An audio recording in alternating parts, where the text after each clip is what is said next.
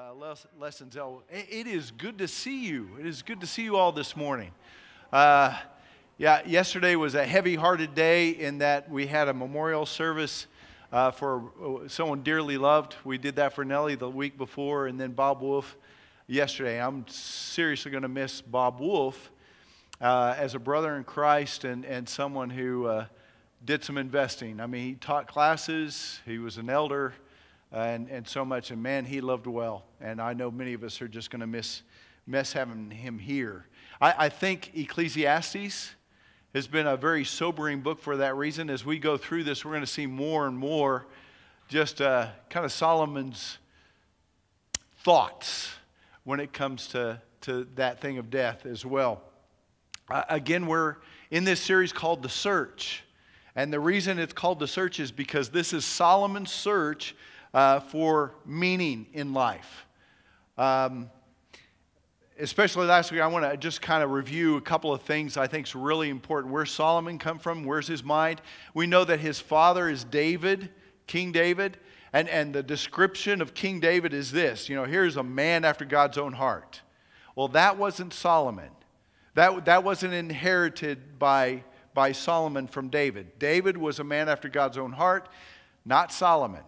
And, and one thing we looked at last week is 1 Corinthians, uh, no, 1 Kings chapter 11, where the description of where Solomon went and, and marrying just lots of foreign women, other, other nations, other gods he brought into his household. And sure enough, I, I don't believe that he turned his back completely on God. He, he still believed and trusted God, but at the same time, he was building you know, places of worship and, and, and high places for other gods at the same time. As It's quite possible he might have turned his back and then realized, hey, you know, my God is the true God.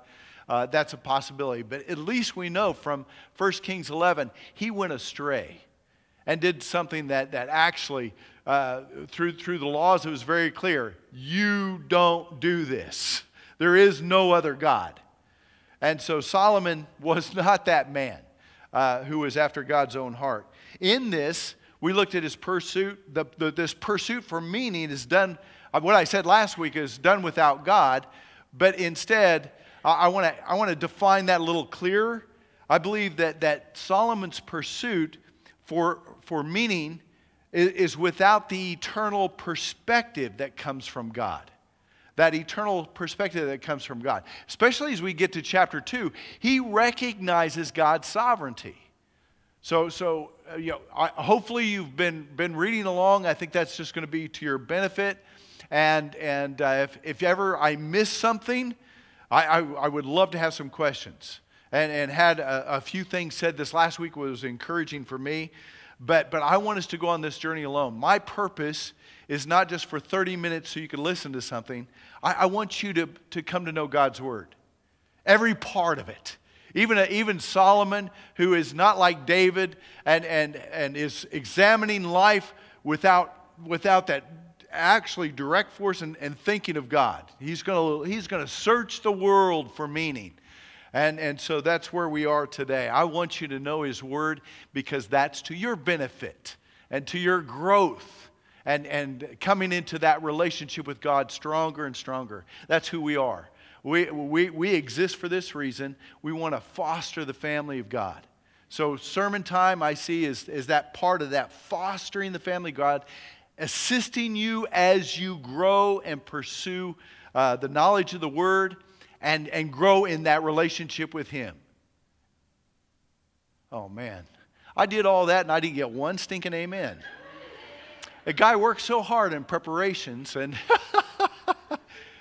uh, oh, you want me to say it all over again? No. How much time do we got? Uh, anyway, let me, let me proceed forward. Here's Solomon. Uh, Solomon is searching something, and when he describes meanings, an element that's important to him in meaning is, is the question is it lasting? You see, Solomon is not looking for something that is temporary. And I think we're going to see that more and more as we travel through Ecclesiastes. He is looking for something that is lasting. And the problem that Solomon finds continuously is this that nothing lasts forever. Nothing lasts forever. At least that's his conclusion in several cases. I think we see that conclusion here in chapter 2. Chapter 2, uh, the search that he makes, the examination he does through his own life is, is this he's looking at the things of pleasure and work. Pleasure and work. So let's dive into this. And, and as we do this, I really wanted to start with the two verses towards the end. This would actually be his conclusion. Maybe to wet your whistle a little bit, how does he come to this conclusion? Listen to what he says in 24 and 25 of chapter 2. He says, A person can do nothing better than to eat and drink and find satisfaction in their, in their own toil. This too I see is from the hand of God. For without him, who can eat and find enjoyment? There's that sovereignty. Do you hear that? Uh, it is God who provides the fact that we eat, that we drink, that we f- can find any enjoyment in our work. That's God. But, but did you hear what he said there at the beginning? He says, uh, You can do nothing better than eat, drink, and find satisfaction with your work. That, that sounds very bottom line to me. That, that, I guess that's why it caught my attention. You could do nothing better than eat, drink, and find satisfaction with your work. Well, how does he come to this conclusion? Let's, let's go back and look over this chapter 2. He begins with that idea of pleasure. In his research, he examines pleasure. Uh, and, and the point is this you will find no lasting, I didn't add that in there, no lasting contentment in pleasures. Let me read for you verses 1 through 3. See what he's saying. Solomon said, I said to myself, Come now, I will test you with pleasure to find out what is good. But that also proved to be meaningless. Laughter, I said, is madness. And what does pleasure accomplish? I tried cheering myself with wine and embracing folly. My mind still guiding me with wisdom. I wanted to see what was good for people to do under the heavens during the few days of their lives. So he begins this journey of considering pleasure. Now, Solomon absolutely had all the resources to, to uh, what you might say, examine everything uh, that his heart desired. He had the resources. He was very wealthy. Man, uh, it's even compared that, you know, if we were to bring Solomon in this day and age, there would be no one even close to the wealth that Solomon had over, over uh, this place of kingdom. When he became king, uh, it, Israel was moving towards that prosperity and, and, and great renown, and Solomon, with his wisdom, just took advantage of all that. And we actually see it as he uh, continues to record through this um, uh, passage. So Solomon actually had this opportunity to test whatever, to, to whatever things of life to see if it was meaningful. And he tested pleasure. In verse 3, uh, well, and before I go there, I want to say I, I, find it fascinating that a couple places he said, What is good? Uh, especially in verse 3, he says, I wanted to see what was good for people. Now, now let's think about pleasure right away. I, I, do know I've known some people that as soon as you say pleasure, they're thinking, oh no, that's they, they put pleasure and sinfulness together. Are you familiar with that? Man, anything pleasurable, oh, there's something wrong with it. There's something wrong with it. But but I believe Solomon is talking about something that's a, a legitimate pleasure. Why? I, hey, God created us and, and each of us have appetites. And, and it, it is okay for us when we're hungry to satisfy the hunger. Or, or whenever another appetite to, to seek to take care of it. There, I, I believe that God wants us to find pleasure in His creation. I think there's a reason for that. We'll get to that later. But, but He is to recognize the fact that He is created and that He has given us uh, opportunity to, to find pleasure in this life, I, I, I believe there's legitimate pleasure. There's also the illegitimate, illegitimate pleasure, right? Uh, there's evil. Uh, we'll call it absolutely perverted. Or, or just the fact that, that Satan uses the things in this life, even your appetites, to, to draw you away, to focus your attention uh, upon those things, and, and, and to absolutely forget God misuse them, even to the point of being destructive. you know, things of drugs and, and pornography and alcoholism, overindulgence in anything could be destructive. That, that's, that's not helpful. It's, it's not, and all, also, we have to say, ultimately, it is not going to continue to bring pleasure, but more pain. So that's illegitimate. What Solomon in this passage is talking about is the legitimate pleasures of life, the things that God has given uh, and, and allows us to have, or, or has given for us to enjoy. Verse 2, he, he first starts with laughter. He starts with laughter. I find that funny. Uh, that they, he begins with laughter. I mean, to enjoy life. Matter of fact, he jumps right to it. He says, Laughter, I said, is, is madness. Uh, what did, you know, I, I, try to think, okay, well, what, what did Solomon do in order to have laughter? You know, I, I mean, he had all this wealth. Later on, we find out he has servants and, and even slaves. And uh, I, I don't know, did he hire some actors and some comedians to come in? Uh, he didn't turn on Netflix or, or any television at night to entertain him, but did, he, he had the means to, to bring in uh, people to do slapstick or, or, or, you know, situational comedy. I, I don't know. Uh, we, we do know of court jesters, you know, from days of King Arthur. I wonder if that goes back further.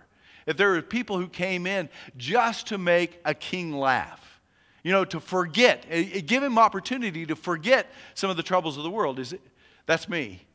I, I, am like that. Linda, will, and we'll, we'll talk about, well, hey, let's go see a movie. Well, what's on? And I will almost always lean towards, I want to see a comedy. I want to see a comedy. A lot of times, man, I just, I just want to laugh. I want to laugh. Uh, favorite comedians, uh, Jeff, Ga- uh, yeah, Jeff Gaffigan, is that his name? Jim. Uh, yeah, I listen to him all the time. Uh, Jim Gaffigan and Brian Regan. You know, there's a couple guys. I, I, you know, matter of fact, in the morning when I'm, I'm, I'm doing some exercise, I turn those guys on, and, and it lifts my heart. You know, I, I laugh, and and in the matter of fact, it's it's kind of an escapism.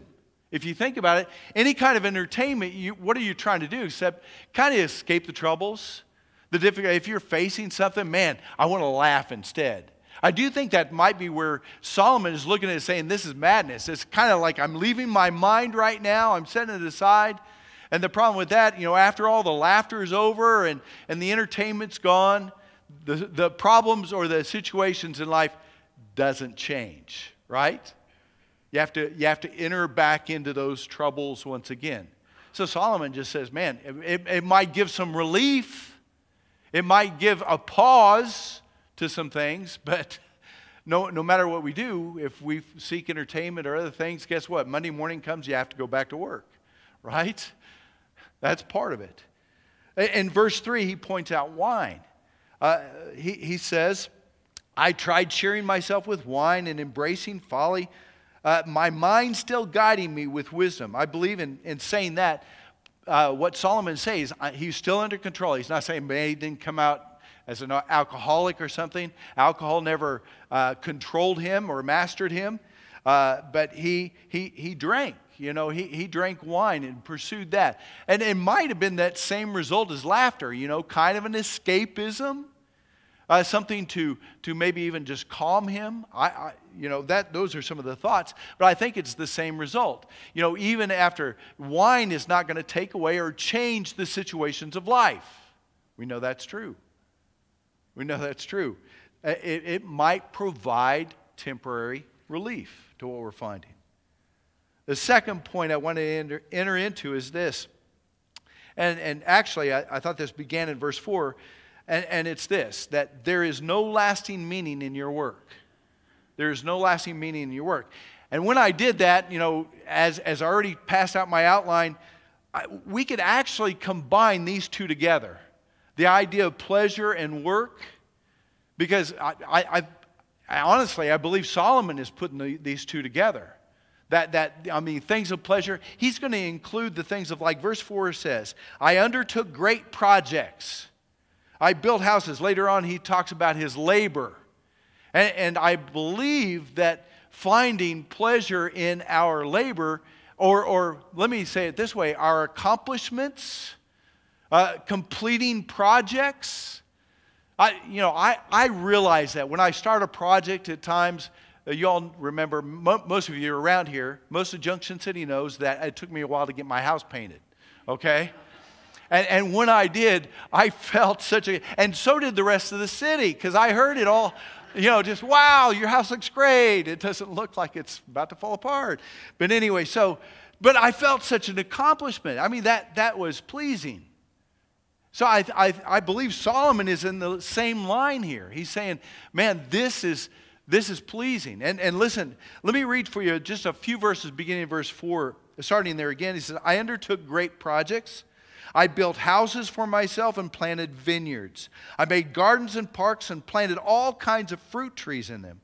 I made reservoirs to water groves of flourishing trees. I bought male and female slaves and had other slaves who were born in my house. I also owned more herds and flocks than anyone in Jerusalem before me. I amassed silver and gold for myself and the, and the treasure of kings and provinces. I acquired male and female singers and a harem as well, the delights of a man's heart. I became greater by far than anyone in Jerusalem before me. In all this, my wisdom stayed with me. There, there's laying out all his, his, his toil or, or his work and, and how he's gathered so much to himself. At the beginning, it almost sounds like uh, uh, he created paradise for himself. Do you hear that? In, in that verse 4, you know, I planted vineyards, I made gardens, and, and, and and parks and planted all kinds of trees. Garden of Eden. Yeah, and, and he put an irrigation system in there. And, and all that, uh, it had to be beautiful. You know, it does remind me when you go back to, to the description of the Garden of Eden, it was all kinds of fruit trees and, and, and didn't need uh, to be watered. It, it, it, received water every day, everything it needed, and, and he didn't have to worry about. I mean, Adam and Eve didn't have to worry about things. Here, Solomon has created pretty much a paradise here on earth. Man, we do that a lot today. If you think about it, where do you go to vacation? You know, where, where the destination, you know, places, vacation is a place where you don't have to work or anything. Matter of fact, the verses that follow talks about he collected for himself lots of slaves, and it's not, not the kind of slaves that, that we're familiar with in our history. It's more the, the kind of slaves that have sold themselves. Uh, and and they're, now they're taking care of the king and, and things like that. And those, uh, those who are born into that household, they become slaves as well. And, and so he had, he had a, a number of slaves apart and servants. Uh, that, that, hey, do you think Solomon ever sweated in putting together an irrigation system for this garden? I don't think so. Do you think he used a shovel on it? Not at all. It was his planning, it was his work. He told them what to do and how to do it, and, and they did all the sweating. So, so even part of paradise, too, was that I don't have to work. I don't have to do the sweat of my brow. So Solomon had it all. When, when you think about pleasure, well, pleasure is sipping on tea while everybody else is doing the work. That, that might be part of it that, that Solomon has seen, that, that's taking place. Hey, he also talks about uh, that sexual intimacy in verse 8. He, he brings up that, that phrase, and, and he had a harem as well. A harem.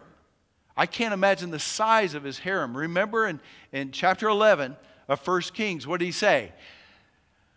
700 wives, it's exhausting even to say it, 700 wives and 300 concubines. The, man had to have not a harem, but a hotel. You know, a very large hotel. It had to be huge to, to accommodate all his wives and his concubines. I, and I think about, you know, Solomon, I mean, every area of ple- pleasure Solomon ventured into, even in this area. And, and I, I have to admit to you, man, I, at this point, I feel bad for Solomon. I, I really feel bad for Solomon. And here's the reason why is because God created something special when he said the two become one flesh. Solomon couldn't have had that and know the significance. Those of you who've been married for, for some time and understand that connection, do I have somebody going, yeah, we understand what you're talking about? That, that two that becomes one flesh. It is significant what God has given us. Solomon wasn't to no, it was it was uh, let's see, a thousand, and and they become one flesh. I don't think so. I don't think so. Anyway, but Solomon was able to do every teenage young young person's you know idea of what satisfaction would be. Incorrect pursuit. You know, to be able to have those those uh, encounters just wherever and whoever with. Uh, and I shouldn't say, forgive me, young people, for saying that, but actually the world looks at that and they will say, wow, that's so awesome. I don't think so. I don't think so. I think that goes contrary. Here's the conclusion. Here's where I want to get to. Okay, the point is, all the way through those two points, here, here is Solomon just every opportunity to look at, again, good pleasure he's investing in. And here's his, he, he repeats that in verse 11, but here's what he says in both, I mean, 10 and 11. He says, I denied myself nothing my eyes desired. Again, he had that, he had every resource. I refused my heart no pleasure. My heart took delight in all my labor, and this was the reward for all my toil. Basically, that he had pleasure in, in his work. Then verse 11 says, Yet when I surveyed all that my hands had done, and what I had toiled to achieve, everything was meaningless. Go back to the very conclusion, right? It is a chasing after the wind. Nothing was gained under the sun. Solomon did what a lot of people, or actually, man, humanity wants to do. It's always looking forward. Say, man, if I only had, if I only have access to, to this item or able to purchase that product, or isn't that right? It, it is a hunger that's within us that is never satisfied. If only I don't have to work anymore and I could go wherever I want to go and do whatever I want to do, just to do exactly what he said, whatever my heart's desire. Solomon was able to do that. And Solomon is saying, What? It's meaningless. And, and in that, I believe what he's saying is it's, it's all temporary. Man, uh, do I find some satisfaction? Yeah, here and there, there's places of satisfaction, but it's all temporary. It's not lasting. Matter of fact, uh, I, I listened to a guy, Mike Mazzalongo. Mike Mazzalongo, he's, he's a Church of Christ preacher and teacher, and, and I appreciate what he said. Here's, here's sensuality. He, he basically said sensuality, that, that's that pursuit of, of pleasure is basically this it's a dead end. It's a dead end. It promises much, but it delivers little. Again, it's temporary. Uh, expectations never seem to be absolutely fulfilled. Changes are, are very little. In, in that verse 11, he said, Nothing was gained under the sun. It made no impact upon the cycles we saw in chapter 1. The cycles of sun up, sun down, sun come up again. And generation after generation, life and death, and the continued rotation of uh, it, it just, for Solomon, it was making no huge impact in any change in this world. And the last and, and most important to me is it, it actually creates insatiable needs. It, it, it just continues to make you hungry and thirsty. Yeah, you never find satisfaction that, that continues to fill. And, and boy, I don't, anywhere where you place, I said, I don't need that anymore. Man, that was so filling and satisfying. I don't need anything else. That's never going to happen. It's just going to continue to go through life. Matter of fact, he calls it the common man's treadmill. You know what a treadmill is, right? I mean, it's for, for exercise, it's just, and you're going nowhere. He saw it, or, or that squirrel cage, the squirrel in the cage, and he's just go, going around and around. And all we're thinking is, man, I got to have more, I, or I need something else. And, and so I'm going to go purchase, or I'm going to go pursue, I'm going to, I'm to continue doing, I, you know, bigger house, or, or better car, or man, I'm going to get a boat, or, or and, and I just can't get satisfied. I'm just going to keep on buying. You know, that's Solomon, who had it all. Solomon didn't have anywhere else to go to say, Well, I'm going to go buy something else. No, you have it all. You have everything you've ever wanted, your heart's ever desired, and he's not satisfied. Man, I think we just define humanity. a majority, I, I say mass majority of that, that's how we that's how we live. You know, I want to get, I want to have, I want to that because that's what's going to bring meaning to life, or that's what's going to satisfy, and it never never does. That's Solomon's wisdom. That's Solomon's wisdom. Matter of fact, in, the, the third point I want to make, because Solomon turns from here and goes to verse 12, and he goes back to that topic that we were in last week about wisdom. And, and because of time, I, I, I want you to read it, read through there again. He turns back to wisdom. Again, is wisdom satisfying? And he says, uh, you know, you could pursue wisdom or you could pursue folly. He just points out those two avenues. You could choose wisdom, which he says is, is in the light, and folly is in the darkness. And, and absolutely says, hey, it's wisdom. And, and, last week, if I, I, made you feel like philosophy was useless and, and, and, anything like that, it's so far from the truth. Philosophy is actually the pursuit of wisdom. it's, it's asking questions. And, and man, if there's one thing that we need today is to ask good questions and, and to be able to ask those questions without being embarrassed or, or laughed at or anything like that. Solomon asked the question, where's meaning to life? That was his pursuit. And it's to our benefit that we, we can examine that as well, or, or examine the, this word and find out, uh, you know, some answers to those questions. Solomon says, man, wisdom is valuable. It's important, it's significant. I, I encourage us, if we have questions concerning the word or direction that God is going in, ask, pursue. Don't, don't, don't hold that within. Uh, matter of fact, he, he continues, he does say there is really no difference being wise or foolish because guess what? You both end up at the same place. Both end in death. Whether you're wise or foolish, however you choose to spend life, his, his end is this you know, nothing lasts forever.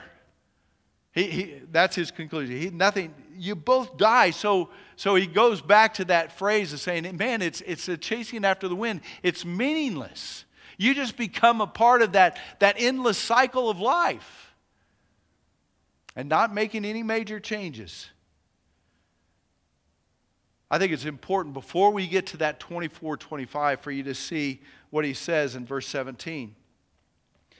He says, and this also is one of his conclusions, after all that, when he continues to say it's all meaningless, he said, So I hated life. I hated life.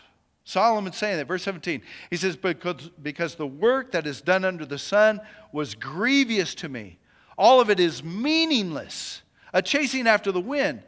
Uh, I hated all the things I had toiled for under the sun because I must leave them uh, to the one who comes after me. I'm sorry, I laugh at that because I think, oh, let's see, we spend our lives collecting, right? We gather stuff together. Always, man, I've been researching. This is the kind of truck I want or the kind of car. I, I got these great golf clubs, and, and someday I'm going to die, and guess what? My kids are going to get it. And Travis is just going to destroy those golf clubs. And, and, and you know what? I, I don't know what's going to happen to the, the, you know, the antique that we got in our living room these, these grandkids, I love my kids, but my grandkids are just going to tear them up. And they're not going to pull them up. It's going to be like a jungle gym. They're going to tear it up. Right? I spend so much time collecting everything in that house. And where's it going to go? Those children, those worthless children of mine, is going to just waste it. Sorry, Lindsay. She's the only one that's here.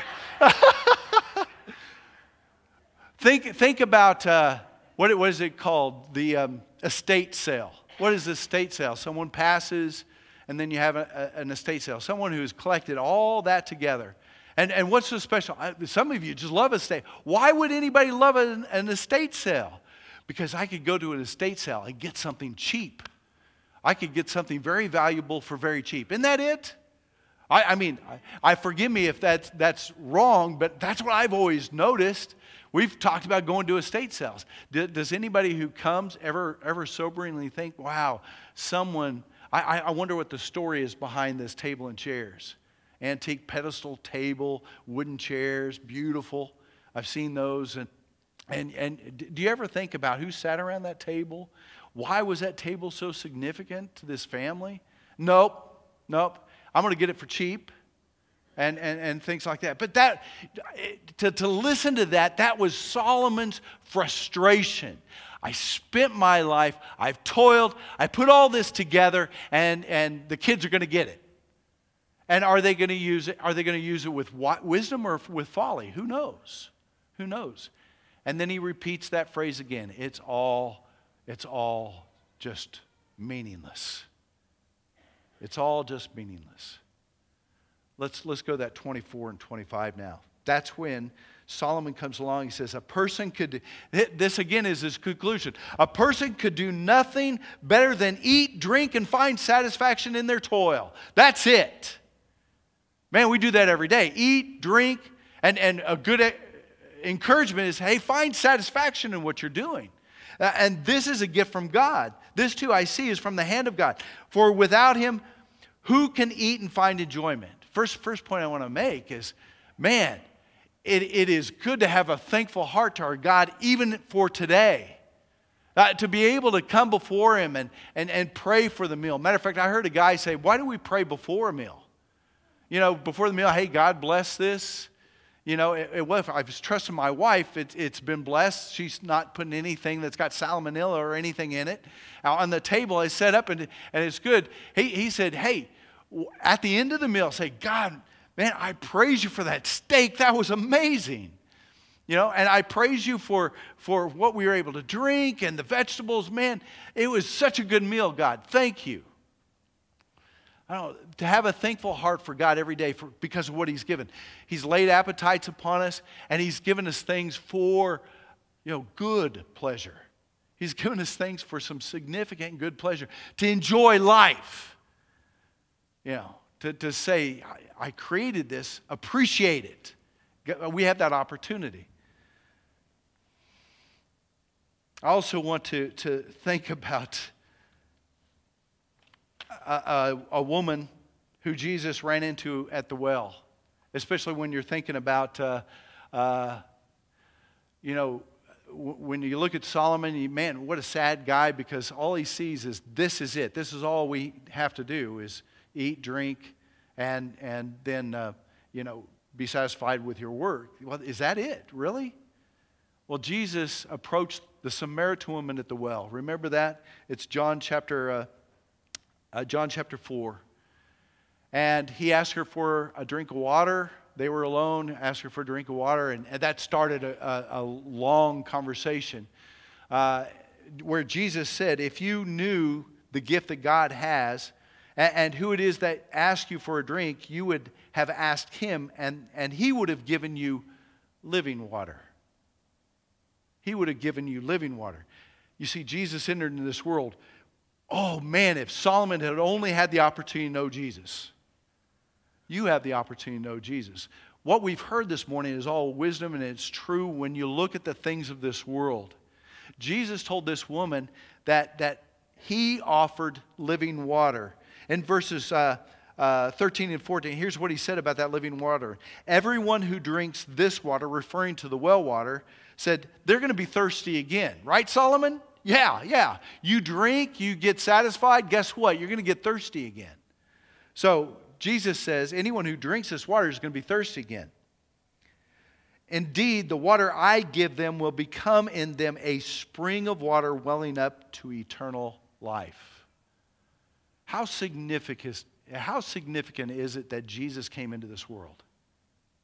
How significant of a message do we have today because Jesus came into this world and what he brought? What he brought to us all. That offering of living waters for us as well. The fact that it is water that is satisfying, that it gives meaning to our life, not just in our everyday, but in our tomorrow as well and, and what we're looking forward to. It doesn't end in this life. And to say that there is something that is everlasting, Jesus brought it. Jesus brought it. He, he changed that death and corruption that is existing within you through, the, through his blood to bring into you life eternal. See, I think there's death in that, that continued cycle of life that goes, right? Cycle in and out, day in, day out, same old, same old. Uh, new life begins, death comes, and, and that's all we know. Nothing significant changes. Remember, last week I said God made something huge, and, and He brought in a great significant change in bringing Jesus into this world. his only son to die upon the cross for us so that what we could be in that right relationship with him. Woohoo, Solomon. yes, Solomon. Man, you're, you're speaking right. What does this life have to offer? No, nothing. what does Jesus have to offer? Everything. Absolutely everything. Are you with me? Are you with me on that? Man, Solomon cries out, and as he says, it, it could be very depressing. But man, when Jesus comes into this world, he brings a message of life. There's no contentment in pleasures. There's no lasting meaning in, in work. Everything's just going to be, you know, it, it's not going to be lasting. It's not going to be uh, uh, forever. Even wisdom.